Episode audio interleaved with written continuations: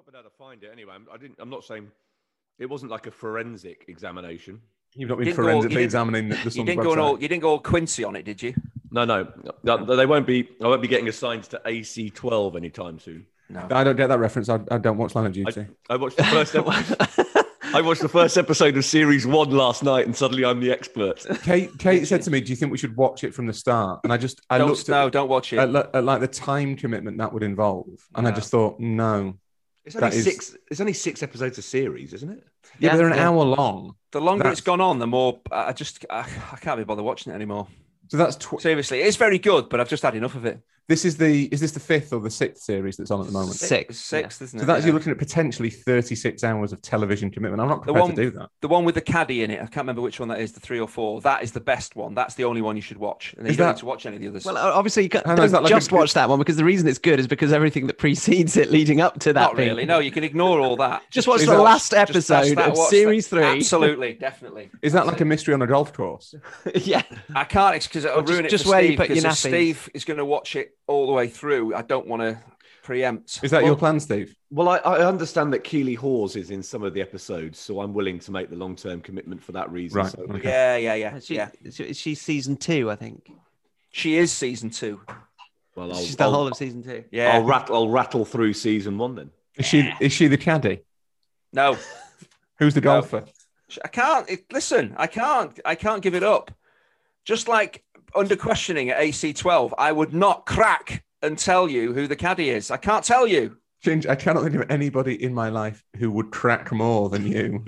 Are you serious? What, like a Yeah. like a warm Kit Kat? You You would just sing like a shatter? canary. You would sing like No, a no, no. What? Actually, yeah, because I keep saying to Nikki, do you think the the Marines feel they've missed a trick with me being a, a professional player and not part of the Marines? And she said, not really. No, no. Unless you're a, like a cook or a driver, there's no way the Marines were going to take me on. I would, I would just give them all the information, the enemy, all the information they need, even if they didn't ask for it. I'd still give it to them. This is Set Piece Menu, the podcast where four friends talk football over food. I'm Hugh Ferris. Joining me are Stephen Mario Wyeth of BBC's Match of the Day and BT Sport, Rory Luigi Smith of the New York Times, and Andy Princess Peach Hinchcliffe of Sky Sports. And as we discussed at great length last week, seven England caps. Um, the food is related to listener Cody Schultz's confession that he uh, only eats pasta with ketchup. And to make matters worse, his wife is Italian. Andrew Hopper Davis has a tale that is not unrelated. Dear Stein, Oliver, Ramsey, and Nigella.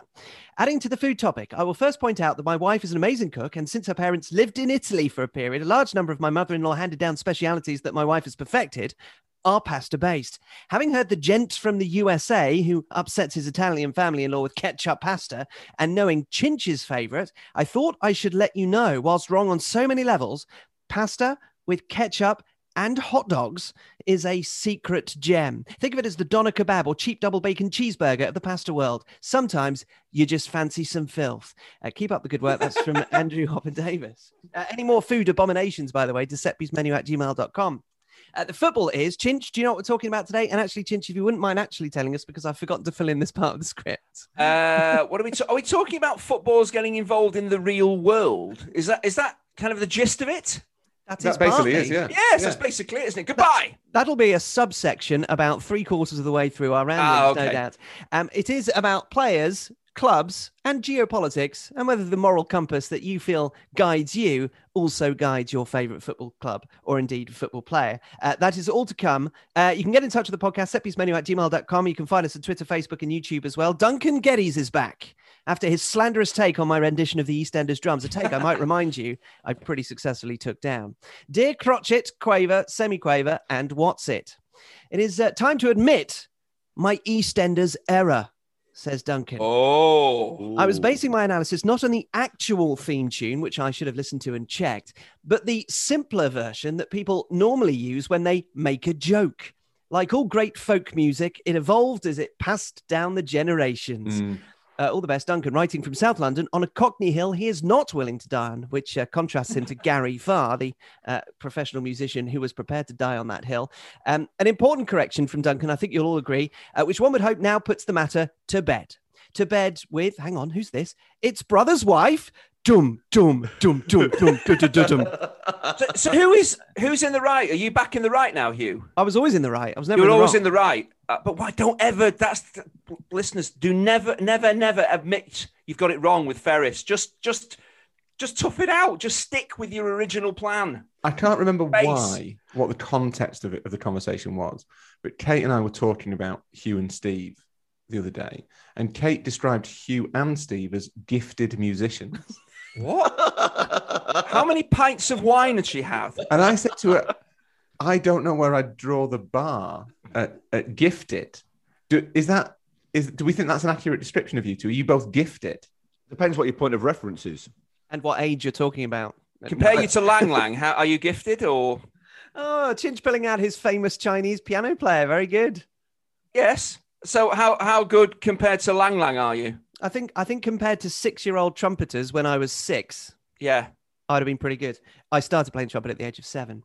Um, the there's a couple of other quick emails that fall under the heading of housekeeping, which we will get to uh, briefly. Ian writes, not that one, writes this. Might be. Glenn, Dina, Garrett, and Bo. And then there's a little asterisk saying, none of you are the pretty dull thus far main characters, Amy and Jonah. The reason that he says this is because, thanks for the tip, my girlfriend and I have watched series one of Superstore on Rory's recommendation in the past two evenings. Best Ian. Now, this is another example of Rory getting the credit for something that was very much about more than Rory. Uh, No. still, I'm not bitter at all. No, I, I I wrote recommended a it. whole thing about it. Anyway, People trust my cultural taste. I'm a touchstone.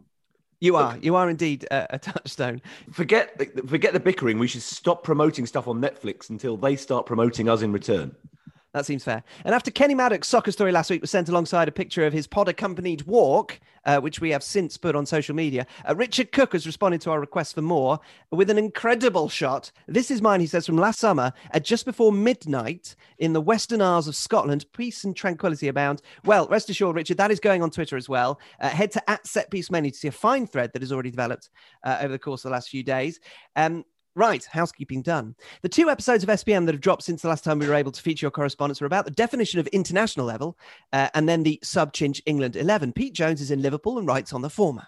Hey, Wade, Paul, Sergeant Hampton, and Captain Styles. If you get my obscure reference without Google, fair play. And what a great show it was. I didn't. I Googled Bakersfield PD, one season on Fox in the 90s in the States. Brilliant.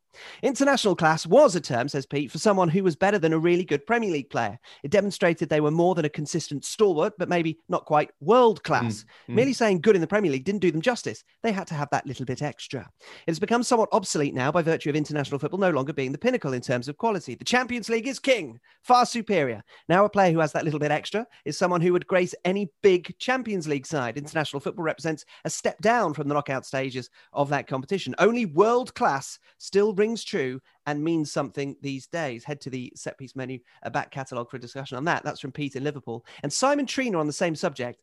Dear Matt Jackson, Dave Watson, David Unsworth, and of course, the Everton Cup winning back four wouldn't be complete without its left back, Gary Ablett. Ablett, Yes. Listening to Andy's talk of cliques in the England squad reminded me of something I learned from Rafa Honigstein's Das Reboot. Uh, following another near miss at Euro 2012, the German team management realised that the players were divided on club lines, particularly Dortmund and Bayern. And, though, and although Bayern selflessly attempted to solve this through their own Hmm. transfer policy, it was still a factor. The squad space for the 2014 World Cup had five chalets for the players, and each was Mm. assigned a senior player, and three or more players split not by club or first 11 versus backups, and it works. Although, as they presumably did the same thing in 2018, it could be a case of Rory Smith's banana bread theory trademark. That's weird. I don't remember typing that trademark symbol or indeed Rory's name. It's also that one definitely, unlike the superstar recommendation, that one definitely isn't my. That, that's not my intellectual property. Uh, cheers from Simon. Did they miss a trick by not filming those chalets in, in the Big Brother style? Dear 34, Thomas Muller.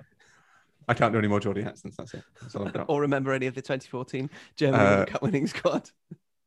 Lothar Matthäus? Yeah. I can't remember. Who else was in it? Next to a couple of responses to our team formed of players who have won six England caps or fewer. Here is Stuart Hill. Dear Bjorn, Benny, Agneta, and Frida. Your yes. Frida. you may or may not have had that one, he Get says. in. Long time listener of the pod and thought the Sub Chinch 11 episode was great. However, I thought at the end when saying that there may have been some players from yesteryear who would make it into your team, I think you might have been undercooking it a little. When listening to the episode, I pressed pause when I heard the idea and chose my team so as to not be influenced by your conversation. And then when I resumed, you immediately read out the rules and were only choosing players from 1987 onwards. But of all time players who had six caps or fewer for England, I would have chosen only one who made their debut after Chinch's professional debut. I'm a Manchester United fan, so maybe slightly biased, but each of these has good reason to be in there. My all time team would be uh, Alex Stepney, Paul Reaney, uh, who I had to Google to check. He won the title twice under Don Revie at Leeds. Mm. He was the right back for, for Leeds. Bill Foulkes, Steve Bould, and Alan Kennedy.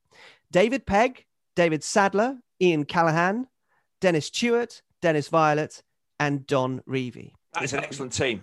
Yeah, it's difficult. It's difficult because obviously, apart from Bould, I don't ever. I don't think I ever saw any of those players play. But yeah, they are all all big names. Alan with Kennedy. You ever saw Alan Kennedy play? Wouldn't have seen Alan Kennedy play. No, No. he was fantastic.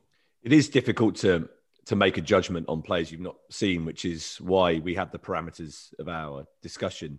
You sort of basing that lineup on nostalgia, which Yeah. can't can never be entirely reliable. Stuart continues. This whole episode also reminded me of a time when my Everton supporting friend Mark and I, aged seven, picked our England squads for the 1998 World Cup, blissfully unaware of what was going on in La Manga at the time. we did have our own disagreement, though. And it was over who to take as backup to Graeme Le Saux. For me, Phil Neville was the obvious choice. And for Mark, in what I thought at the time was a bonkers decision, decided to take Andy Hinchcliffe. And then Glenn Hoddle took neither. And to this day, I wonder what would have happened if Le Saux had got injured. Uh, that's some stu- what would have happened if Graeme Le Saux got injured? Who would have? Uh, who was the? They must have had a kind of Milner-esque type of character who could have played. Uh, who would have? It may have been Phil James Neville. Milner. No, Milner wasn't. 98. Milner wouldn't have been was- around then, would he? He was in his early. He was in his early early thirties. he was about 12, wasn't he? he can't- Is either 12 or 38. He's been in his early 30s since he was 12. And finally, from Buffalo, Rich Reardon, who remarkably writes on the same subject and also starts with Dear Benny, Bjorn, Anni-Frid, and Agneta. Oh, so I'm Oh, You're both women. now, and not for I'm both. I'm both of the ladies. Excellent. Thank you for the continuing high standards and quality content, he says, capitalizing Q and C. Truly, it is a joy and comfort, especially in these trying times, of Carlisle going from top of League Two down to 14th, the bloody Egypts. To the business at hand, try to picture a left back with five league titles, four league cups, two European cups, nearly 400 appearances for the best team in the country at the height of their powers. And then imagine again that this left back turns up when it matters most, pinging in goals from 25 yards in two domestic cup finals, scoring the winner in one European Cup final and the winning penalty in another. A great team player, loved by supporters, valued by teammates, with terrific skill and no serious injury or discipline problems, although the perm was a bit much. Alan Kennedy, Yeah. two caps. Seven for Chinch seems slightly Yeah, I, overgenerous. by yes, I am a bit. That, I am. I am ashamed of that fact. Five more caps than Alan Kennedy. That's So- disgraceful. Why, why was that? Who was in the team ahead of him? Kenny would that have been Kenny Sansom around that time? Was Kenny Sansom played for like twenty years, didn't he, at left back? Rich continues 86 caps for Kenny Sansom. Yeah. Seems like utter lunacy now, especially uh, given the first was awarded before he'd even played in the top flight. Comparing stuff like this always leads to bizarre findings. Robbie Fowler had to score 63 Premier League goals just to get his first cap for England. Danny Welbeck has 42 caps. Not a bad return from 47 Premier League goals in 12 years.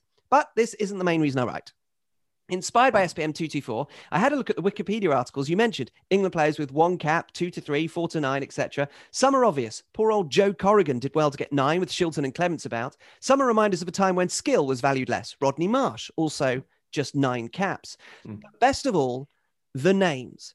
Now, there may well be a time in the future when people find humour in drab monikers such as Michael Owen or Harry Kane. I doubt it, though, because the following all played for England Dickie Bond, Warney Cresswell, Billy Moon, Evelyn Lintott, Albemarle Swepstone. I'm not making this up, he says. Say that again. Say that again. Albemarle The Swepstone. Albemarle. Al- Albemarle. Albemarle? Albemarle. Oh, what a shame. Albemarle Swepstone, then. uh, Fanny Walden, followed by Jack Cock. Uh, prime candidate for Manscaped, says Rich. Rupert Sandilands, Redfern Froggatt, Steve's dad. Is this a Bryce Henry visited eleven? What's going on here? Dr. Greenwood. Yes, Doctor was his first name. It's Doctor Doctor. Cunliffe Gosling, this this can't be true. Billy Beats, Billy Brawn, Basil Patchett, Bedford Jezzard. that's your, that's your, your four your four Bs in midfield, I would assume. And then the final two, Pelham von Dollop. Um, and of course, he says, I don't know why, Harry Daft. Uh, it's a dull bank holiday weekend, so no, I'm not above laughing at names from the 19th century. So to sum up, Chinch may have fewer caps than Kieran Gibbs, but at least he doesn't sound like a character from Jeeves and Wooster. And Alan Oh. Kennedy is lagging behind him. Thanks for keeping on. That's uh, Buffalo Rich Reardon from Sunny Bootle. Correspondence of any kind to setpiecemenu at gmail.com. Bedford Jezzard is remarkable. That is a brilliant name. Who's the the Von Dollop? Is it Von Dollop? Von say? Dollop, D O L O P. What's his first name? Pelham, as in one, two, three. As in Pelham. wants to- Pelham Von Dollop. Yeah. What, Uh, you when didn't- did he you- play? you- Where did he play? That that's got to be made up. You're putting a bit too much sauce on the surname there. His name is Pelham von Dollop. There's no, it's not von Dollop or some some fancy. It's Dollop. He's Pelham von. And to be honest, it sounds a bit like he's added the von in to make himself sound better. Pelham Dollop from Barnsley. Stick a Von in front of anything, you'll be fine. Have we done a Have we done a silly names? Or uh, you know, again, we're, we're going to be careful here because the, the families of, of these people might get really upset that we're Yeah, laughing you, at them. you do How- not want to get on the wrong side of the von Dollop. When the was the last? They are- when was the last time you met a Von Dollop in casual conversation? You only need to meet one with a high powered rifle. Is it worth doing a silly names eleven? Let's let's see if we can get a, a really good. But they have to actually. You can't just get silly names and just put them in a team. They have to have played the positions that you put them in. Uh, well, I think I think Rich is kind of half the way there. But uh, yes, anything that you think would ad- would add and amend that, setpiecemenu at gmail.com. Support for Setpiece Menu is brought to you by Manscaped, who's the best in men's below the waist grooming. Manscaped offers precision engineered tools for your family jewels. Uh, now, have you gone to manscaped.com yet and entered the code SPM for 20% off and free shipping? You've had a lot of time to do it. You don't have much time to do it from now on. So go and do it now. Manscaped is already trusted by over 2 million men worldwide, is now available to UK customers. And if you felt, say, for example, even just for a millisecond, slightly uncomfortable about embracing such an excellent product, this is where we tell you to lean in. Follow the example of Mr. Andy Hinchcliffe and indeed Rory, because his lawnmower 3.0 arrived with his in laws at the house. And I imagine he styled it out beautifully. Uh, I didn't describe it in any great detail uh, and left fairly swiftly. But there's no reason to be embarrassed. There's no reason to be to be ashamed. It's it's purely a personal maintenance tool. Uh, and if they weren't relatively squeamish, and I didn't want to reveal that part of my life to them, I'm sure I would have talked to them about it at great length. Well, all you would have needed to tell them, Rory, is that the Lawnmower 3.0 has a new ceramic blade to reduce accidents. There's a light to show you where you're going. The battery will last 90 minutes. You can shave in the shower as it's waterproof. The motor is 7,000 RPM. It has a charging dock as well. Consider it fully endorsed by all four of us. Now, it would be remiss of us as well to not mention at this point that it would be greatly helpful to us if you were able to take advantage of this offer. This is the terms and conditions. Indeed, if, for example, you plan to purchase something from manscaped.com using the code SPM for 20% off and free delivery, but you're thinking my mate Dave's birthday isn't until November, it is with a slightly pleading tone that we now say, buy it, please, now. Thank Why you. is Dave really, really hairy and he needs to get a head start? Hairy Dave, Hairy Dave. Are we getting a massive kickback from any sales? Uh, well, let's let's hope that that's true somewhere down the line. But if we don't get any sales, then we certainly won't be getting any kickback. And that is 20% off with free delivery at manscaped.com and use the code SPM. Your balls and we, and maybe potentially your in laws, will thank you. Yeah, it's not a money making scheme. It's all about the smooth ghoulies. I, I like to imagine that when, when Rory's arrived, he unpacked it hastily, grabbed the lawnmower 3.0 and the ball toner out of the box, and raced upstairs shouting, It's not just Hector's regular groomer who's currently unavailable. No, well, news for you there. First of all, I don't have a personal like body groomer. That's not. Who knows? You keep upstairs. Mind you, I suppose that's the thing that people. There will be people out there who have a personal body. You know, a, Very regu- a regular, behind you with a very big padlock on it. Who's a in regular there? waxer. Uh, Hector has has now been groomed. It's legal again. Hector is slightly resentful of of the fact he's been groomed, but he looks a lot better. Uh, Claire, who does it, does an excellent job around his gentleman's garden, uh, and that can't be easy with a sort of a sort of squirming spaniel. And I, the problem that I had with the with the arrival of the Manscaped products, all of which they, it comes in a lovely box, and as soon as we get any package through, because Ed has become a consumerist over the last over the last year, where life has just been a sort of fairly regular stream of Amazon packages arriving, mm.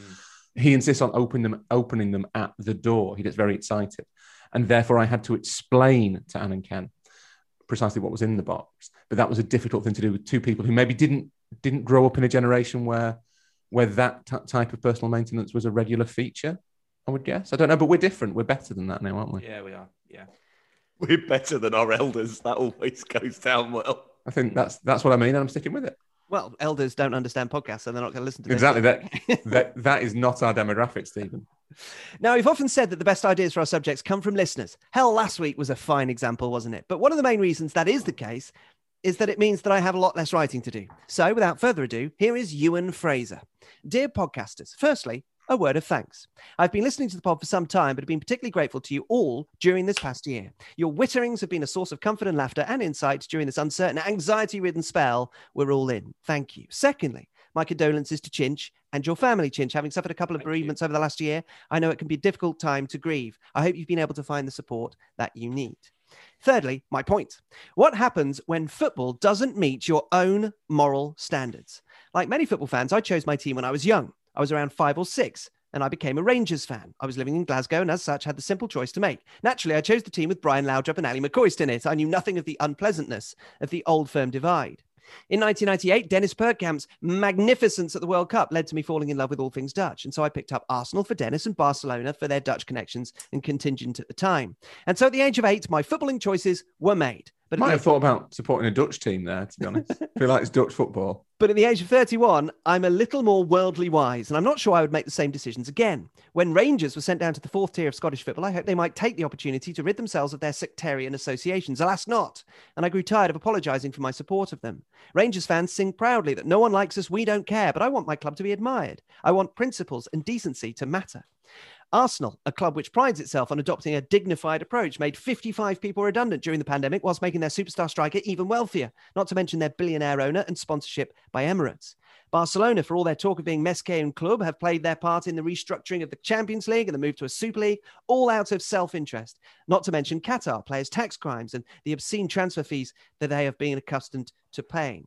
With the recent World Cup qualifiers, I've been asking myself, will I even watch the tournament given the atrocities which have been committed to make it possible? I work for an anti slavery charity, and so engaging with this World Cup feels particularly hypocritical. And so I feel a sense of footballing homelessness. Maybe this is all inevitable. It is naive to think that my clubs would be bastions of goodness and fair play. They have profit margins and brand recognition to worry about. But there is a definite loss of connection to these clubs in the direction of the global game, which goes beyond a sense of perspective gained from getting a wee bit older. I rarely watch Premier League matches as they feel more and more like two businesses fighting over a bag of cash, despite some excellent co commentary. My question, I suppose, is how can I slash we continue to love the game, engage with it, invest money, time, emotional energy in it when it is heading in a direction which feels morally bankrupt? Perhaps it means disengaging with the top level of the game and finding a level which still retains that sense of community, even if that does mean supporting Partick Thistle. Uh, many thanks and best wishes. That's from Ewan Fraser. So, from within Ewan's musings, we have this question How much should we expect football to reflect our own? Moral compass. We first saw Norway, then Germany, then the Netherlands, and then Denmark protesting against the conditions faced by migrant workers in Qatar, those who are helping to deliver the 2022 World Cup. Is that an example of footballers realizing that it might be up to them to make a point that those who run the game are unable or unwilling to make? And of course, our relationship with our favorite club can often be rife with inconsistencies and conflicts when we consider how to reconcile how we feel about the world and how some of the darker, uglier sides of that world play a part in helping to make that club successful. So, how much should we expect football to reflect our own moral compass? There's quite a lot to unpack from that email, isn't there? So, the, the Qatar thing and the connection of football to kind of geopolitical issues feels separate to me to things like transfer fee inflation and Arsenal and, and others using the furlough scheme. I, businesses using the furlough scheme is not something that any point at any point I really felt strongly about. I'm not quite sure why we thought that football clubs weren't shouldn't. I don't. I, I understand the argument that football clubs shouldn't have used it. I, I understand absolutely that it's a bad look. I think if you think about it in the cold light of day and you take the emotion out of it, they are on one level at least businesses, and they were entitled to to furlough staff. I've got friends who work at clubs, not in as you, as all of you will do, who are not paid remarkable sums of money. Not everyone at a football club earns 375 grand a week. There's a lot of kind of normal office workers and people who work in comms or in marketing or whatever, you know, who just got normal jobs. They just happen to be for, for football teams. And speaking to them at the time last last spring, this time last year, their view was that if they get furloughed, then they are more likely to have a job to come back to. What happened at Arsenal was was was very very bad PR, and it was not sensible decision making on lots and lots of different levels. I'm not sure why they'd ever in that contract, to be perfectly honest. um, I, I don't think there was a moral case for them not furloughing staff. I think there was a there was a PR case for them not doing it. There was an optical case for them not doing it, but they are businesses ultimately, and they had a right to do it just as any business did. Um, but just jump because go on. I just jump in there, Rory. Yeah, yeah. Add that by global terms, football clubs are not huge businesses. There are many larger businesses that took advantage of the furlough scheme than Premier League football clubs. I was at Everton last night as we record now. There's a plaque on the wall there in reception saying that, they, they are Everton are proud to have been one of uh, the the Sunday Times top 100 small businesses to work for. Mm-hmm. They Everton, a large Premier League football club, are defined as a small business. So football football clubs as businesses are very very visual to us but they they shouldn't be the the barometer by which we we define such moral decision making and i think this is this is that's kind of the, the root of the problem that we expect we expect an awful lot of football clubs and of football in general. We expect it to be held up to we hold it up to a moral standard that i think we don't necessarily apply to certainly to other businesses to an extent to other community institutions and almost certainly to our own lives so i think the answer to this the answer to this question is it, even more kind of oblique than than the answers to most of our questions, which is that it depends a lot on what your personal moral compass is. Obvious, obviously, it, uh, it, it depends on your own moral compass, but also the, the, the reason of repurposing quite a lot of what Ewan said into that question, hopefully, was rather cleverly done on account of the fact that how much would, should we expect football to reflect our own moral compass? That has two two caveats with it. Our own moral compass might be completely different to, to a moral compass that say the four of us might subscribe to in general terms and also it's whether it's not whether football does it's whether we should expect it to for the reasons that you just mentioned rory and and steve that they are they are football clubs small businesses they are all those things but how many businesses do we have in the, kind of emotional investment in that any other business that we interface with has well i'm i'm i'm hugely attached to next obviously, and to an extent, I would say support Next. Well, you, uh, you told me your slippers are from Next, and I love your slippers. But most of my my my garments are from Next, and and you know I've, I've got a Next scarf. I don't wave it around necessarily. Anyway, the um, is it is it just is it just is it half next and it's half next half H and M? Is it just is it just clothing and footwear from Next, or or do you go go for their strangely expensive furniture as well? Absolutely not, Stephen. Right, okay, Absolutely not. No, we're we're an IKEA family, and and we got that from my parents, and. Uh, he took my dad took me to my first IKEA when I was five, and and, and he got it from his. he got it from his grand, from his dad. Yeah. What if you don't live near an IKEA? Then you well, look if you go for the you, biggest IKEA that's in the country. I think I think the, the problem with IKEA actually is that you you probably go for the yeah you go for the most famous IKEA almost the one the IKEA that's won the most IKEA Store of the Year awards. That that would be the the way of which choosing. we all know is Brent in North London. Uh, I would hope not. I mean, Warrington is a is a classic IKEA. I already prefer Ashton to Warrington, so that's Ashton, stupid. Ashton, Ashton, my, my Ashton is excellent, excellent. It, it, Ashton has the most ludicrous approach road. No, thank you. I'm anti Ashton. Warrington Ashton, obviously famously IKEA rivals. Anyway, well, a- a- Ash- Ashton IKEA near Manchester City, new money. Warrington IKEA near Manchester United and Liverpool, traditional money. Yeah, exactly. I think how are we going to deal with the with the personal moral compass thing? Because obviously Ewan Ewan's moral compass, which seems pretty much, you know, due north or whatever compasses do, is his to decide for himself. There'll be other people who have no problem with clubs furloughing, or there'll be people who have no problem with sectarianism. Well, well, sectarianism is a little bit different. There'll be people who have no problem with the Qatar World Cup, who who have no issue with transfer fees or whatever it might be.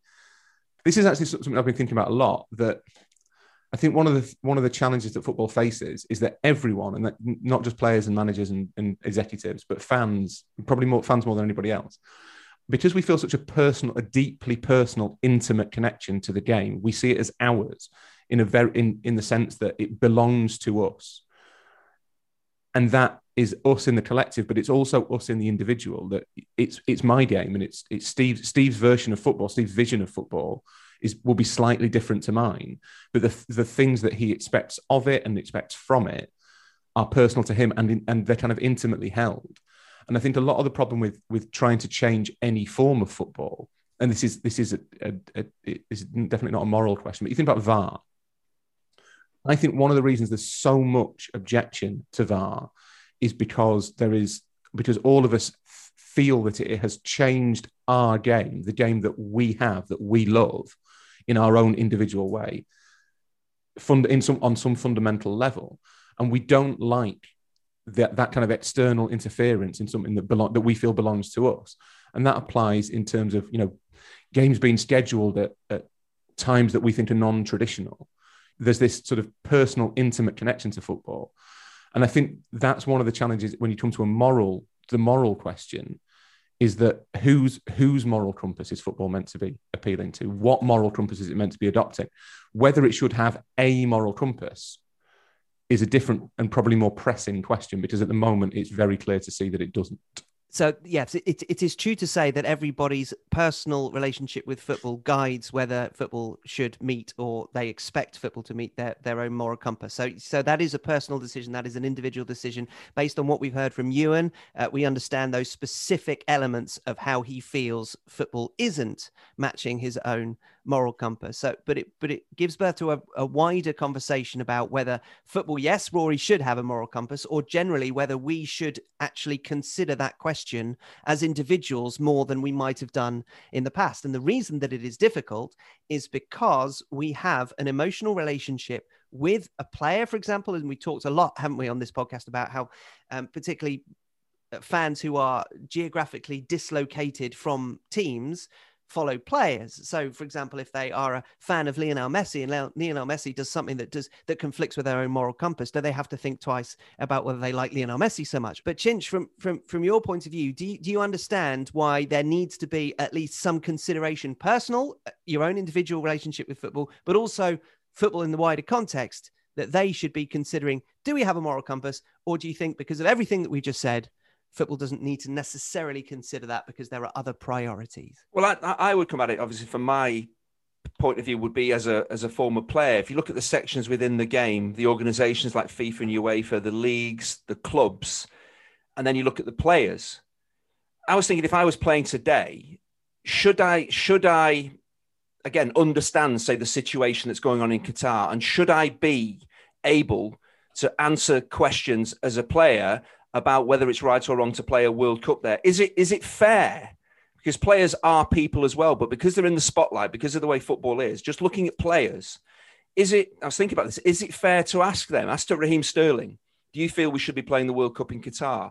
Is that a fair question? Do you feel for the modern player, or are you saying, well, it's not really their responsibility? It's up to their their nations or their governments or their organisations to make this decision for them, or do they have that individual responsibility to answer questions on that level? And again something they i don't know really what's going on over there. So but is it is it right to actually turn the spotlight on them and expect them to have an opinion and to be really strong and say well i don't want to go and play in that world cup because of what's happening or is that is that unfair on on players that's probably also a, a, similar issue in that each of those players has to have that conversation with themselves about their individual relationship I, between when I was playing them, their moral was, compass yeah. and the issues at hand. I know the focus on on the game and on players with social media and everything else is is a lot. It's been ramped up massively since I played. I can't remember ever being asked about anything. I never did interviews anyway, but even I was never asked about anything that was going on in the world. It was always about if you were going to be asked, it was about what's happening with your club or your nation or with other teams. It was always within football. You never asked about wars that were going on and, and, your opinion on that type of thing. So has again, because the world's changed with social media and, and how players are expected. And then you get people like Marcus Rashford, who's heavily involved in, in kind of meals for, for poorer kids, but he's been through that. So maybe that's why, again, he did a brilliant job of, of, of, of helping out in that regard. But that's something he experienced. So it's natural. But once someone like Rashford does that, does that then make the public think, well, all players then should have some kind of responsibility and should answer questions about the wider world? Is, is that their responsibility, not just playing the game, but thinking bigger? And that's the huge change from when I was playing to maybe modern players today. But I just wonder whether it is fair and to expect them to have an answer to that to these bigger questions that really they might have absolutely no information about whatsoever? Is it up to them to find out what's going on and have an answer for it because they're in the spotlight so much? Well, this is one of the huge challenges for for the for our players, especially those that play at the elite level, is that because they are visual, they are expected to to take a lead in certain things. And they either need to find a way of informing themselves about that or or go along with the prevailing mood. But in either way, they are doing that, despite the fact that ultimately they aren't the ones that that make the decisions. So those players, for example, trying to draw attention to the situation in Qatar during the World Cup qualifiers, well, that's phenomenal. And that is exactly what you would hope that they would do. But ultimately, it will be down to their national associations and their governments as to whether or not the team is represented at the World Cup. Individual players might say, Well, I think we should boycott. And you know what? I am going to boycott this World Cup. I've looked into it. I, I think it's absolutely deplorable. But they could just then ultimately be replaced by a player who is willing to go to the World Cup because an opportunity has suddenly presented itself to them. And we've seen it with players being asked to take a, a pay cut when we went into to lockdown just over a year ago. That it was seen as being footballers have to take a pay cut. They have to do the right thing and take a pay cut. But it was only high earning footballers who were expected to do that, not people in other industries making even more money. So we've got so many contradictions, so many conflicts within these conversations, and an awful lot of burden of responsibility is being placed on footballers' shoulders. But do you think it's fair? Do you think do you think it's something they just have to accept? Is it part of being a footballer in, in the it, modern age? I think several things have changed. One is one is the kind of rise of athlete activism in the states, which has has made it more common and more accepted to an extent that that, that athletes might have views on these issues. And I think to be has honest, that been the case in America? Have, have they been more kind of involved in? Yeah, the, N- the NBA, a, uh, you know, kind of a, a, sweeping comment to say, but has it happened more in sport in the states? Are they more vocal about general yeah, topics the, over there? The, so the the NBA players are particularly no, they're not unique, but the NBA players are particularly kind of active in in social justice conversations in, in issues like like Black Lives Matter and, and racism. They've been very outspoken. The league, to its credit, has kind of shifted to allow them to do that, or not to allow them. That that that has a, a connotation that I think isn't right, but to to facilitate that switch, the league has accepted this is what our, our players, our stars want to do. We're going to let them do it. I think with that and with Rashford and examples like that, I actually think there's quite a long tradition of football footballers, sports people, whoever it might be, being involved with with social issues, with with community issues, with with problems in you know social problems within their own country, things like food poverty. That's the sort of thing that that clubs, in fact, have always taken a lot of interest in. Everton, there's no better example than Everton, who do who do a lot of really good work in the community. They they see that partly as their as their duty as a football team. I suspect, if I'm completely honest, that that to an extent that is they're not you know they're not averse to the fact that it looks good for them as well. They they are again in that sense they are thinking like a bit like a business. Everton are not a charity, but they they think like a business and they realise that that it benefits their business if they make part of their existence about helping the community in which they are based. And that's absolutely fine. That's not a, a criticism in the slightest. Um, I think all of that stuff has a has quite a long backstory within football that players have always helped, clubs have always helped. There's there's always been players who who will speak up on on issues that are close to their heart, whether it's whether it's race or or or whatever it might be. I think the big difference now between football and the other sports and football and footballers now and say Chinch's generation or, or, or the I, guess the generation between Chinch and now is is the way football has been exposed to various geopolitical currents. And I think Chinch is totally right that that's not something for the players. It's, that that should not be put on a 22 year old Sander Berge to speak about you know human rights in Qatar because there's no reason necessarily to expect Sander Berge to have opinions on human rights in Qatar he should be protected by his national associations, by the league that he plays in, by FIFA, by UEFA, to not have to make those decisions. But sadly, none of those bodies have really shown the slightest bit of interest in in trying to establish a moral compass for football trying to FIFA talked loads about how football can be a force for good and a force for change, and that because and you know we only know about human rights issues in Qatar because the World Cup is there, and there is some truth in that. But FIFA at the same time have made absolutely no attempt whatsoever to to use the leverage provided by the World Cup to improve the situation in, in Qatar. The thing that has changed the most, though, is that in the last 20 years, football is now being used on these stages th- through no fault of its own. It's not the Premier League's fault that lots of, or Ligue 1's fault that that investment groups that may or may not be linked to nation states, but also if, if they're not linked to nation states, it's not quite clear where the money money comes from. But they're definitely not linked to nation states. Is that all right? But obviously, if there's no nation state involved, then quite what they're doing, no one really knows. But it's definitely not a nation state. It's not the Premier League's fault that those that those investment groups have decided they want to get involved with football. It's because football is is as David Goldblatt has written, the most successful cultural phenomenon of all time football is being used by people who see its power and they want a piece of the action. And it's that that has placed everybody in this invidious position. The problem is that the players should be being protected by clubs, leagues, governing bodies, and they're not. So ultimately, because those governing bodies have, have abdicated their own responsibilities, it filters down and it's left to some, you know, to Ilkay Gundogan to put a t-shirt on. So is it if, if there is a say a, a lack of a moral compass at, at league level or organisational level, is it is it a bit is it too crass to say well having a moral compass is going to cost you money? Because you're going to have to not go through and do the things that that are the money makers in terms of national associations and leagues. Is it is, is that too is that simplifying it? I think that's how the clubs see it and how the leads see it but i i don't know if that actually and i think that's where the problem is that so obviously the the, the, the undercurrent to this conversation is city and psg and the the 22 2022 world cup City and PSG are really controversial because it, it looks to me and to quite a lot of people like they are being used to further the aims of a specific nation. They are owned by sovereign wealth funds or by investment funds that come from sovereign wealth funds. They are in some way linked to governments. And you can have a problem with that or you can not have a problem with that. Most Man City fans, certainly there's a, there's a voluble minority of Man City fans who absolutely have no problem with that. We saw that when, when the Saudis were linked with the takeover of Newcastle, that loads of Newcastle fans changed their, their Twitter avatars to Saudi flags what a year after the murder of Jamal Khashoggi. There's there is we we have seen time and again that Ewan you asked you know would you stop supporting your club or what. In a lot of cases, it's the what. What you do is you change your moral compass, or you make sure that the that what's happening with your club does not interfere with your moral compass whatsoever. You change your views to support your club. It is not that is not a logical reaction in lots and lots of ways. I think you can enjoy Man City's or PSG's success while still worrying or querying or being vaguely uncomfortable with the source of the wealth that's that's that's that's supercharged it, that's accelerated it.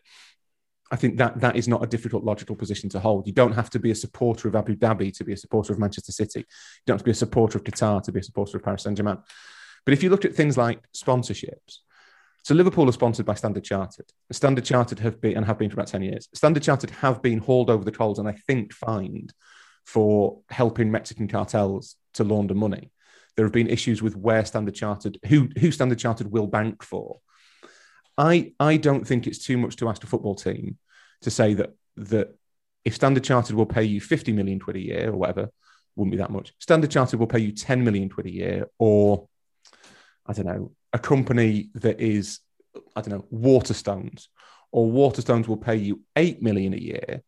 I don't think it's too much to ask a football club because of the social context within which they exist to take the lower offer on the grounds of having a clearer conscience. I don't think that's too much to ask. Because they are not just a small business, because as we were speaking about earlier. They they do have, or should they have, more of a, more of a question than a statement. Should they have a responsibility to a moral compass, either provided from within each individual person who works there, or generally speaking, one for football? Should they be adhering to that by losing two million pounds at a potential no, annual mm, sponsorship? Exactly, yeah. So, so yeah. they are small, but they, this is this is the, the core tension, isn't it? That football clubs are two things. They are businesses and they are so they are social institutions.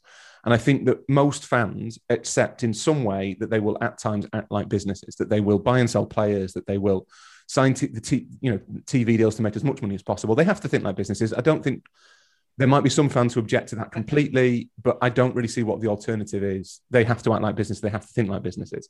I think there comes a point where you have to accept that with power comes responsibility, and football's power is to try and football is always talking about its, its power to inspire good in the world, and I think at some point the clubs have to um, adhere to that. The problem is, of course, that Waterstones very clearly can't pay eight million pounds a year to sponsor Liverpool.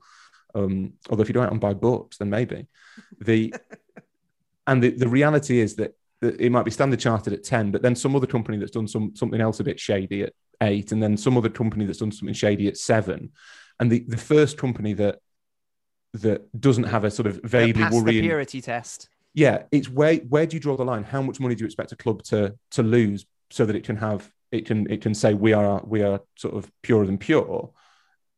It, And how many is- clubs would actually actually Well, in, none, in reality because- do that? They're, they're not going to do that, are they? bec- because it's easy. It is a obviously more profitable to just take take the highest bidder, Mhm. and b it's easier for the clubs to say that's none of our business you, you surely then you can't then say, well, it's nothing to do with us because because you're promoting the business exactly. yeah. So you how are- you, that that's no defense to say, well, that's their business, not ours. You're taking their money to But put their name on your on your team And- shirts, possibly. and and essentially advocate for that. There's all, all those companies got loads of business because if you ultimately if you see a if you see Emirates on the splashed on the front of PSG or Real Madrid or Arsenal shirts, you think they're probably quite a good airline. Whereas if you know if there's another airline that, doesn't get all that advertised, and you, you you're less likely to think I'll book a flight with them. I Mm. I I don't think I've ever flown Emirates, but I instinctively trust them. I assume that they're they're a good airline because they sponsor Arsenal. I used to But- laugh at the name of Aeroflot until I realised they became Manchester United's official carrier. So uh, And now you sort of think, point- well, their um They're their, excellent. Their safety record must be outstanding. You don't, you don't see S7, the Siberian airline, which I have flown on it and is fine. You don't see them sponsoring teams. So it's when I when I had to book a flight to Ulan Ude with with S7 in during the World Cup, I was like, I don't know if I want to fly S7. But if it was Aeroflot, I'd have been like, yeah, of course, they sponsor Man United. What's the problem? Mm. What football would say is not only why should they cost themselves money, not only where is the line, it's why on earth should football police this stuff? It's, that's not football's job. But I, I do think that to me, that's the problem. That I think you, I don't think it's too much to ask football clubs to to, to accept that there is a moral element to these decisions that they make, and that, that that it should play some part. And I think that's my my instinct would be that's where where most fans would would want clubs to kind of act. Is you know maybe you you don't go on. But then I don't know. Does do you go on you know preseason tours to China because of the question of what's of what's happening in, in Xinjiang? Maybe maybe you don't. But then if you don't, then somebody else will, and they'll make, they'll make all that money. So it's a really complicated question. Something else that, that Ewan talked about, and I think we've skirted around it, is is how you as a fan view your morals for continuing to support a club that maybe you feel as though the morals have gone a little bit askew. And I guess you do have some strength as a supporter, some ability to dictate the way that your club operates. You know, you, you don't have to be all in with your support all of the time in terms of giving the club as much money as you've got available to give them. There are different ways you can support. You can go to games but not buy a shirt. So if you have got an issue with the the sponsor's name on the front of a shirt, for example, well, do you know what? Don't buy a shirt. Buy some fan produced memorabilia instead, because lots of clubs do that. We, I think we talked a little bit about it when we were talking about Newcastle's potential takeover. Uh, a, a couple of years. Well, how long ago was that? About a year Last- ago. last now. summer, last year, last summer. In, in that we were, say, you know, look, we were saying, imagine you're a Newcastle fan with a with a child who's just become aware of football and is old enough to go to games. Do you say, well, do you know what? I'm not taking my my child to St James's Park because I don't agree with with Mike Ashley's running of the club. Well, no, I don't think you'd expect that person to do that to make that such a, a huge decision for them, something that they've been looking forward to, to to take their offspring to their first game. But you could perhaps say, well, you know what? I'm not going into the club shop and also spending 50 quid in there when I take them to their first match. There are ways that you can Mm. drive your club in a direction that you you feel it should be heading in. And you know what? You can still be a fan of a club and not go and watch them. You could go and watch somebody else lower down. There- Football isn't just about the elite level. If you're no longer comfortable going to top level football because you feel as though its moral compass is currently pointing in the wrong direction, then there, foot, football exists. uh, on the sharp intake of breath from Rory, Hmm. but football football exists at numerous different levels. You can go, you can enjoy football in so many ways. It doesn't have to be in a forty thousand all seater stadium. the just I agree with 97% of what Steve just said. Okay. So, But you're going to focus on the three. Yeah. yeah no so like i think what you said about the the parent taking their kid is that that's a really good example of the club lasts longer than the ownership or the manager or the players so you you don't not take your kid to me because you think mike ashley's abominable even though that's clearly a like a, a completely valid view to hold because you know that and at to some pass point down to your kid as well. yeah, but at some point in your kid's life, Mike Ashley's not going to be there, and Newcastle United still will be. So you, you take you want your kid to be a Newcastle United fan. That's the whole point of being a you you support a team so that when you have children, you can inflict it on them. That's that's the payoff, and you don't sort of steer that kid away from that that bond that can be really important to people. In and I, this is from a family where I don't support the same team as my dad, but the and nobody else has any interest in football whatsoever. It, that's an important bond. That's an important rite of passage. So I think that's a, that I'd never thought about it. I think that's a really good way of looking at it. That you take your kid, even though you hate the owner, because the owner won't be there when your kid's 30, 40. Like your kid, your kid doesn't have a lifetime of misery that is their birthright, and you want to inflict it on them, regardless of who the owner is. The the bit that I kind of fall down on is that I think that that you can't switch your support off. And you, you he, Steve's completely right. You like if you if you have a problem with the sponsor, don't buy the shirt. That's not that hard. Like it, in fact, it's it's a blessing because shirts are really expensive. Buy some fan memorabilia. Buy you know buy a T-shirt from you know one of the millions of kind of really really high like quite high quality Yeah. fan sites and stuff that you can express your support in lots of ways lots of ways without wearing official merchandise. I don't have any official merchandise of the team I support because I much prefer to buy if I'm going to buy any, and I don't have very much of that. I would buy it from a fan site. The mainland I just buy Juan Roman Riquelme t-shirts.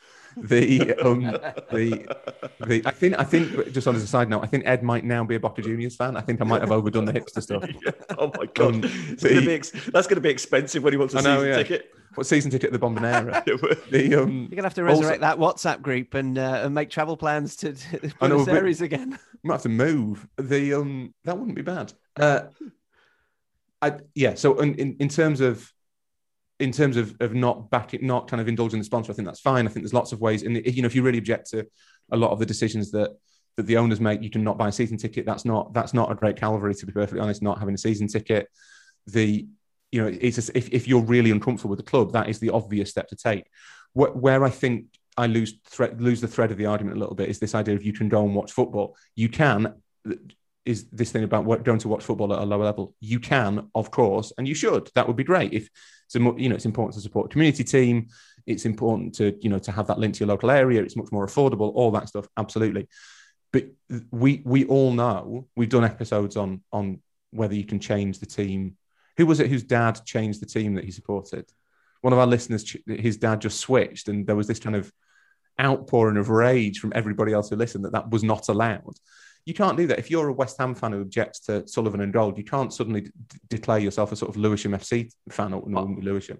Cla- You can't go and support Clapton Orient. You can go and watch Clapton Orient, but you don't have this. You will never have the same emotional connection, I think, to the team that you are watching because you object to what your your main team is doing. I I wasn't talking about switching teams. I was it, more from the point of view of you know, taken from Ewan Fraser's initial point, who, who suggested this subject about his increasing discomfort with supporting Rangers. Well, he can remain a Rangers fan. He can go less often or not at all. He can watch on TV. But if he feels his money would be better spent somewhere else, he, I think he mentioned Partick Thistle, then on a Saturday, go and watch Partick Thistle. He doesn't stop being a Rangers fan. Hmm. He doesn't necessarily lose his identity as a Rangers supporter. He's just no longer financially invested in that. And we have spoken previously about how somebody who lives on the other side of the world who supports a Premier League club is their support any more or less legitimate than the person who goes every week? And I think we drew, we came to the conclusion that it wasn't. Mm. That, that that their their passion for the club was just as valid as somebody who lives a 10 minute walk away and has a season ticket because those are the circumstances that surround them and, and, and drive their ability, the, the, the, the, level at which they are able to show their support. So, by the same distinction, you must be able to say, this no longer sits comfortably. The way I have been supporting my club does not currently or does no longer sit comfortably with me. Are there different ways that I can support that team, but also enjoy football and feel as though morally I'm putting my money towards something more worthwhile? Yeah, that's true. I, I suppose the only thing that falls, yeah, that's absolutely right. The thing where it falls down, I guess, is it, it it depends on how much of your connection to football depends on that emotional bond to a team. But yeah, there are you can definitely support a team without giving that team any money at all. That's not that hard. And I mean, if a really sort of extreme example, you could not watch it on TV and you could not subscribe to Sky or BT or whoever. The I in practice, you, do people actually do any of these things? Do you? I don't know or not because it sounds uh, to me it sounds a bit of a push to ex- not expect maybe you expect people to do this, but them actually doing it. I think it does happen. I think you do get people who who walk away from from the main. T- I think it's, I suspect what Steve's describing is what happens most of all is that people kind of fall a little bit out of love with their with their team of birth or whatever for whatever reason, and they maybe go and watch a non-league team nearby, or go and watch Stockport instead of instead of Man City or whatever it well, whatever it might be, Tranmere instead of Liverpool, um, because they want that. do they enjoy going to watch live football, but they don't feel that they have that connection anymore with the team that they grew up supporting. I, th- I don't think that that sort of alienation is particularly difficult, particularly rare.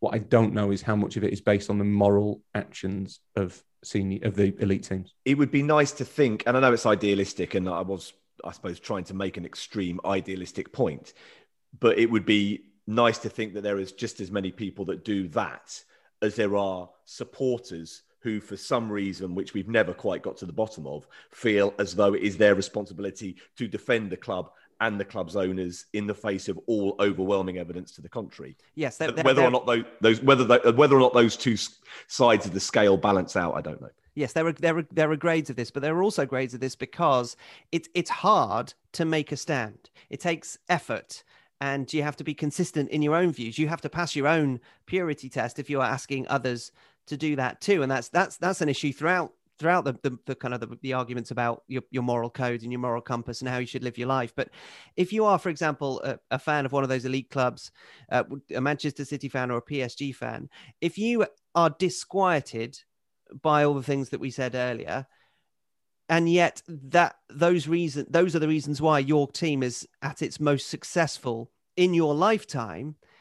How much do you feel like you want to commit to begrudging yourself that success? So for example if you are if you are in your 50s um, or 40s and you weren't you yeah, weren't don't bring 50s into it. Why bring 50s into it? If you're in your 40s you're very young. stick with 40s if you weren't around for Manchester City's heyday at the end of the 60s and the beginning of the 70s through to the mid 70s and so if you know if you if your if your Manchester City supporting experiences were mid 70s onwards after they won that that that League Cup in 76 and you have got to the stage where you are bereft of any notable save the division 2 playoff game final against Gillingham in 1999 you're bereft of these experiences aren't you in a situation where you have to think long and hard about this might be the only time in my life where my team is successful aren't you aren't you going to say to yourself i have supported them for 40 years prior to this happening. I may well if you know luck is on my side support them for another 20 30 years after this period of time in which there may not be any success whatsoever so do you have to i mean how how much do you have to want to cut off your nose in spite of your face? It's that that's that's a personal call, and I think we all, as fans of all clubs, have to make lots of little. What's the word? Hang on. I think as fans of all clubs, you have to make lots of little kind of Oh, I thought I, just assumed if I said the sentence again, I'd find the word. isn't that isn't that the definition of madness? Where you just repeat the same thing Normally, over and over, hoping for a different outcome. Just say it over and over again until it pops out. This is this this this will surprise you, but normally when I start a sentence, I have no idea where it's going. I just assume really? that if oh. I that if the word if I keep on talking, the correct words will yeah. come out. You should be a football Eventually. commentator. The, the I'll start here. Let's see where we end up. What is what is the word I'm looking for? Like um, tr- not truces, like quali- or qualifications. It's like we've got to make lots of little.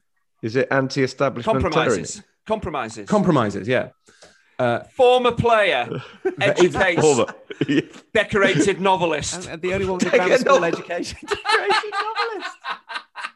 yeah, I think I think as fans of all clubs, we have to we have to make those compromises with ourselves all the time about whether it's about a sponsor or whether it's about a player that we've got or who's done something controversial, bitten somebody, for example, or been a racist, or or the in Rangers' case, kind of the behaviour of some of, of some fans, Celtic's case, the behaviour of some fans, whatever it might be. Lots and lots of clubs have fans of clubs have to kind of make com- come to have to make. It isn't the word is not compromise it. The- do you want me to? Do you want me to thesaurus compromise? No, I'll, I'll I'll look it up in a bit and and work and and get angry with myself. We we have to go through that process all the time, and I.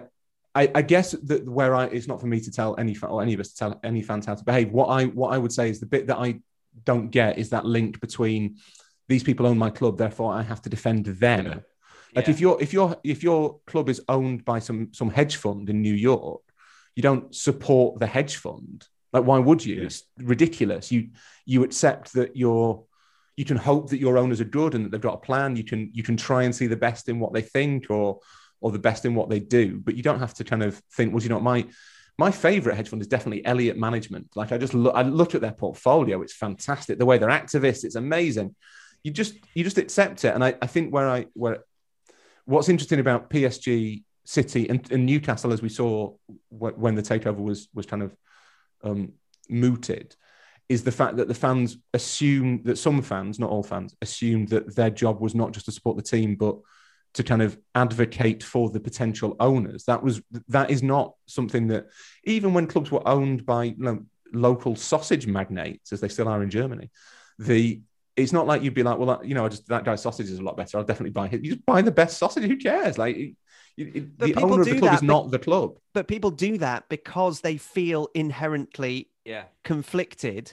I think that's what it is. Yeah, And that action is to try and neutralize what they feel within themselves. Again, well, I'm not I'm not planting these views onto anybody else, but it would if, if that was me, that's my reading. Yeah, it was it would be the insecurity that I felt about supporting that club at that time because of those reasons. So I would seek to try and make myself feel It's like better. Dr. Jekyll and Mr. Hyde, isn't it? There's two fans in there but there's, but there's constantly al- fighting each other. there's always in, in in supporting of a club or just being a football fan there is always that feeling whenever there's disquiet and I, I it's my number one thing i bang on about if you if you hurt if you feel hurt within you because of a result or because of a story or because of a situation that we've just been discussing the way that football fans tend to rationalize that is to not feel that hurt to lash out instead to scapegoat and so instead of just coming to terms with the difficulty of the conflict it is an effort to try and aggressively dismantle the the points being made by those who are contrary to your own view even if you feel it a little bit yourself. Well, th- there is a there's a really a really kind of extreme example of this of this process that that is unrelated to geopolitics and stuff, but Crewe, who've been at the centre of the, the allegations over over child abuse in football, and who until extremely recently had behaved despicably about it, who who are not. In fact, I think that, it's probably fair to say that their their reaction has been. I mean, their, their reaction to it has been appalling, and by all accounts, amongst the fans, the club have been supported in that. And I, and I think that Crewe are a really, Ollie Kay in The Athletic did a great piece on it about kind of how far your loyalty to a club will extend. That is as clear an example as you'll get of, of that loyalty being able to basically endure pretty much anything. Because what, what Crewe have forced their, through their own, not just the, not just the initial events, which are horrific, but through that Crewe's handling of it, they've forced their fans to basically suspend what should be the kind of clear, what is compared to do I approve of there being a World Cup in Qatar, which is a complicated issue. You, you very clearly do not approve of child abuse. You you very obviously do not approve of that. Is that is not a, a you know a tricky moral quandary. That is an obvious yes no. And Crewe Crewe's fans to some extent have stuck with the club, and I find that on on one level really worrying that that loyalty will that's beyond even Newcastle fans abusing Jamal Khashoggi's widow on Twitter, which also happened last year, and again is staggering. But for for Crewe fans to to be able to kind of rationalize to themselves their support of the club suggests that, that that bond with the club is so overpowering that that it will basically steamroll at any moral objection whatsoever, which is to an extent kind of worrying and it's, it's also a little bit strange because that counteracts the point we've just been making about the longevity of your of your mm-hmm. fandom you mm. you are able surely to to apply a little bit of context to something that might have happened a few years ago and and and criticize the club of that moment because it's not necessarily the club of this yeah. moment so if that's the case why can't you then apply that context and, and look back and say that that wasn't the right thing to uh do but yes you're right rory the strength is is multi-generational and it's incredibly strong and, and that's how a lot of supporters do, don't they? Compartmentalize the team and the club. They are separate entities, which is why the, the thing of supporters defending ownership is is so extraordinary because that is the opposite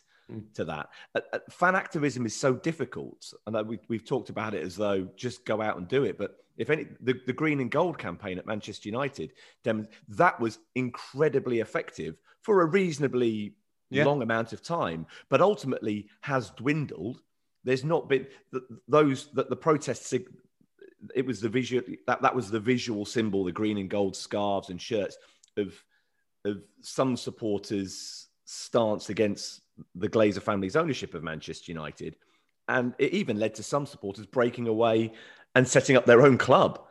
So disgusted. That's, how, that's how, hard it is. That's what I was saying about exactly. you have to be really dedicated, and it's an effort to do so for this amount of time. But you don't really see much in the way of green and gold at Old Trafford anymore. Uh, well, you don't see any colours at Old Trafford in the stands at the moment. But uh, before the lockdown and afterwards, we, you won't see much in the way of green and gold, and all available seats will be taken. It's not the protest, and and, and a, a lot of the fact, you know, the fans will be wearing certainly at home games they will be wearing, you know, United shirts with club sponsor on. The, the damage was short term. It's not been it's not been long lasting. That the, the, club has ridden that out relatively comfortably. And and that's that's what that that, that is the the long term strategy, knowing that that is most likely to happen, but also knowing that that success on the field, which is sometimes intrinsically linked to the reason that there is a protest, success on the field for the reasons we've just been speaking about, because how do you how do you not enjoy that if you're a fan who is disquieted by some of the situations that they face at the club?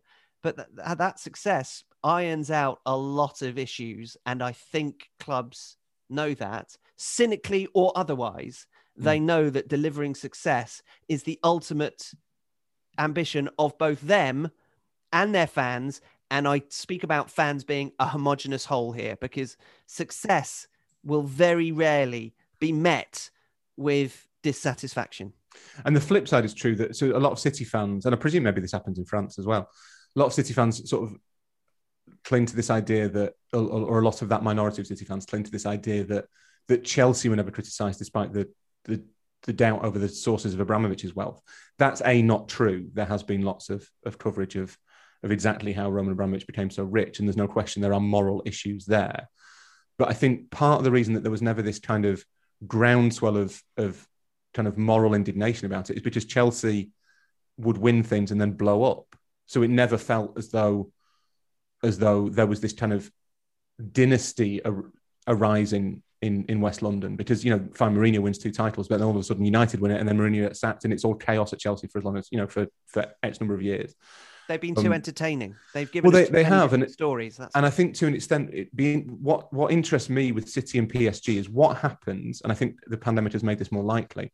What happens if in ten years' time we're doing episode two thousand of this podcast, and the terrible we have terrible. long we're long long since run out of content and which edition of the Manscaped lawnmower will we be? we'll all be bald as coots. The um, some, some of it through choice. The um, the is if if, so we will have evolved.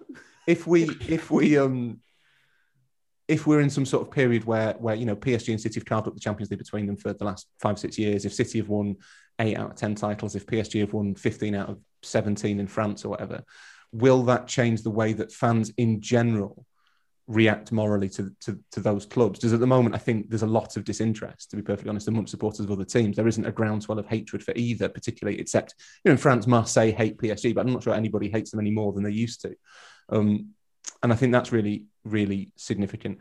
The other thing that we should probably just touch on is Steve's used, used the right word as well, and that's comp- compartmentalize. Fans are really good at compartmentalizing which bits of their team they want to support and which teams they don't, which bits they don't.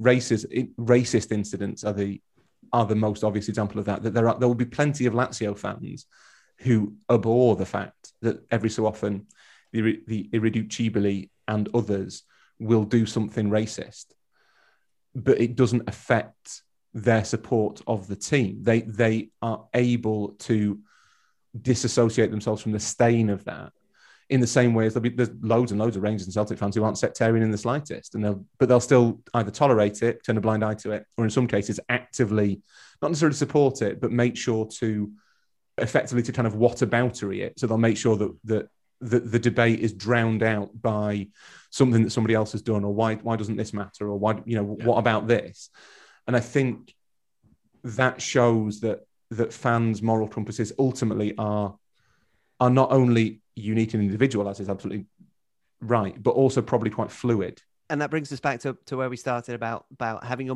moral compass guided yes by your own personal beliefs but also diluted by colored by, masked by the emotions that you feel towards something. And that that is not individual to football because you might have uh, a musical stuff. You know, Michael Jackson has gone through this argument, hasn't it? Do you, are you still allowed to like Michael Jackson? Can mm. you still like Michael Jackson? Should Michael Jackson's music be kept separate from the argument about his personal life, which of course has been much talked about. So that, that there are those elements where football does marry up with with other cultural phenomena. Roman Roman Polanski's films, Woody Allen's films, Harvey Weinstein's films. Like we we have to make these these judgment calls on lots of stuff. On I mean, art, even even high art is not that not that Woody Allen films aren't high art, but the you know there are the, all of those issues as well um, that we Dr. to. Seuss. Oh yeah, I, I don't. I yeah. Do you know what? Well, but, but, it, but it does play. This this is touches this, on. We haven't got time to yeah. talk about it now, but this touches on cancel culture and how cancel culture ha- hasn't actually infiltrated football to any great degree yet. Mm. I say yet because it might do, but I say the the reason it hasn't is because of exactly everything that we've spoken about for the last forty minutes or so. Rory, was the word you were looking for concession? No, something no. like that. No, not compromise, not concession. I'm just thinking about other c words, caveats. Compromise, concession. I tell you, uh, you've got a. Uh, Chinch, Chinch looks like he's got a c word going through his mind. Very, yeah, four letter c word. It is time for never mind. Jackanory, what a soccer story. This is an Andy tells us a tale from his playing or broadcasting days. With all adult behaviour and libel-worthy details removed, do not use that word, Chinch. No, I won't. I won't. This was a a recent meeting, very recent meeting I had with uh, a former teammate of mine, uh, and it's going to lead to a book recommendation. Now we have a decorated novelist in our midst, so I'm not going to get. It's clearly not going to be as good as one of Rory Smith's. But have you been decorated, or I'm not a novelist? You, you, well, are you? You, you write history books, then, do you? Footballing history. I'm a, I'm a historian. You're a, a, decorated historian, or just a yeah. historian? He's, he's, a gifted, a gifted writer. Not, not gifted. No, he's, he's better than that. Chinch is obviously really impressed with all of the characters and the, the depth of their backstories that you came up with in Mister Rory. yeah, it, there was it, there were there were not there were novelistic elements to it. I'm that not denying book that serves thing. a purpose. It holds open the bathroom door quite beautifully. No, but anyway, no, I, no way was there a football manager called Gar Butt. yes, exactly. But anyway, this is get, getting back to my story. Uh, yes, it was Patrick Kevin, Francis Michael Nevin, who I bumped into at a recent Newcastle match and we were chatting away and you know generally slagging off people who we think are are terrible within the industry and we both agreed on one person which is excellent that it's not just me uh, and he said i've written a book i've written a book it's going to be coming out in in may 2021 so and pat and i got on famously when he was at everton we, we both kind of saw ourselves as, as maybe not the most typical footballers you've you've ever met. Have you all met? You all know Pat. Have you all met Pat yeah. or worked with oh, Pat? Yeah. He, he, is a he is a is a highbrow chap, isn't he? And I don't mean he's got high eyebrows. He's he's an intelligent man. And uh, his book is going to be called The Accidental Footballer. And it struck a chord with me because he was telling me again, and it, it kind of as soon as he said it, it, it made perfect sense because he kind of he wasn't ever really a footballer. He had the talent for it, and he actually said to me, kind of felt obliged he had to follow it through because he was good and people wanted him to play and he was getting paid for it. But he, he thought he was many other things rather than actually a footballer. But that's how his life panned out. And then obviously going into the media and doing a lot of writing, he considers himself to be more of a writer than anything else. So that's why the book made sense. And I thought, well, that kind of, I'm clearly not on his level intellectually, but it, it, it's why I've always kind of empathized with Pat. And maybe we do, we are able to, to speak on, on a different and talk about the game. And, and we, we weren't, we weren't kind of as involved in the game as other lads of my age and, and, other pros that I came across. It was all or nothing for them. If maybe Pat and myself, it was different, but that doesn't mean that we didn't love playing the game. Very different. But the book could be very, very interesting. But the disappointing thing was, I kept saying, "So, so when's the when's the book coming out?" I'm in the book, by the way. I'm in the book. This is this is just a, a byproduct of the story. This is not the main the main reason I'm telling you about this. Uh, uh, they with Howard Kendall and the stories. I think I've told a few of these stories, haven't I, in pre-season? So they're in the book. And Pat said, hopefully they'll be well received and that they're not meant to be like a real dig at, at, Howard. It's just what happened. And people won't believe what happened, but he's going to tell the story. And he said, you get a, a couple of mentions. So I said, all right. So it's going to be, it's out when? So it's May 2021. Oh, right. So it's out in May 2021. Expecting Pat to say, I'll, I'll send you a copy. But he may, I don't know. I don't know how many copies of this book he might sell, but clearly he's looking to get every penny he can for every copy. So I got a, a, it was a free copy of Mister that I got, Roy, wasn't it? I didn't absolutely. I, didn't, I maybe paid for it in other ways, but Pat, I was expecting him maybe to say, "Give me your address," or and I'll let you know when it's out, and I'll send you a copy. And maybe I don't know whether there's going to be a launch. Who knows? But it, it would be great to be involved. But it seems as though I might well have to pay money for a book that I'm in, which I think is morally, we talked about morals in this episode. It's a disgrace. It's an absolute disgrace. So, Pat, if word gets back to you, I, I, there'd be certain people surely he's going to be giving a free copy to. I feel, being in the book, I should be one of them. But this has also led me to think about maybe, with a bit of help, with quite a lot of help, maybe there's a, you know, a book that I should maybe pen. I initially thought about writing about my life in football. I've got a working title here. Uh, it's just balls uh, sponsored by Manscaped.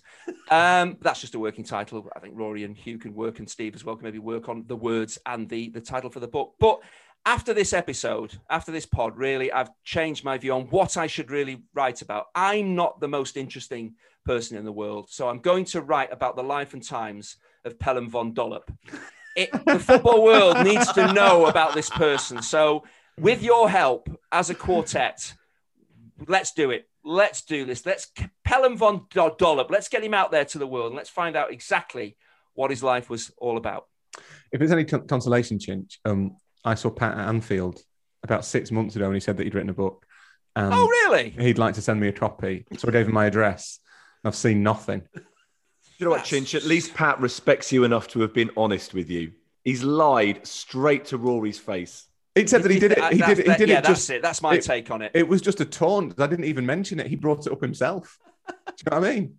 And now I've just been sat around for six months waiting for a book that's never arrived. May 2021, apparently. and if it, right, hang on a minute. If he sends you a free copy and I don't get one, you're not going to be in the book, clearly. Because you no. have no impact on his no. on his, his life and career. No, no, I not have. I was fined along with him for staying in on a pre-season tour. I should be getting on moral grounds. I should be getting a free book from Nevin. Come on, Patrick. Keep your correspondence coming to setpiecemenu at gmail.com, particularly if your name is either A, Pat Nevin, or B, Von Dollop. Um, please subscribe, share, rate, and review as we humbly ask you to continue to find room for us in your podcast schedule. Thank you to Steve, Andy, and Rory, and to you all for listening. We'll be back with another set piece menu for you to enjoy very soon indeed. If you had to guess, if you had to guess about what position, what type of player Pelham Von Dollop was, what I, I'm going for like a, a kind of robust centre half. Is that, am I no. Well, he must have been. He must be like 19th century or very early 20th. So he, he would be playing in a two-three-five. So I'm going to say that he's in a, a three-piece suit. He's an inside wing. Inside wing, Steve. Well, everybody in that era played wing half, didn't they? They were just all wing halves. I thought. Yeah, that's the only description you ever hear. So I'm assuming. What, what position is? Where is wing half on the pitch? So wing in, half. in if you think of a two-three-five. Yep. The two of the defenders. Yep. The three are what we call midfielders, and the five of the forward line. The wing halves, I think, were the two wider ones in the three. So, yeah, so not the widest, the next in. Yeah. I have um, yeah. I have some terrible news. Oh no. Helen Von Dollop's not real. It's made up, isn't it? I just googled him, and Rich has misspelt him. Oh, no! no. What's his It's- real? N- Pelham von Bollock. Pel- Pelham George, known as PG to his friends, Von Donop with an N, Oh, not it's an not L. the same. No, it doesn't No, have the same impact. funny. Cool, Right, we'll s- I'm not writing that book. Forget that. delete. Start again.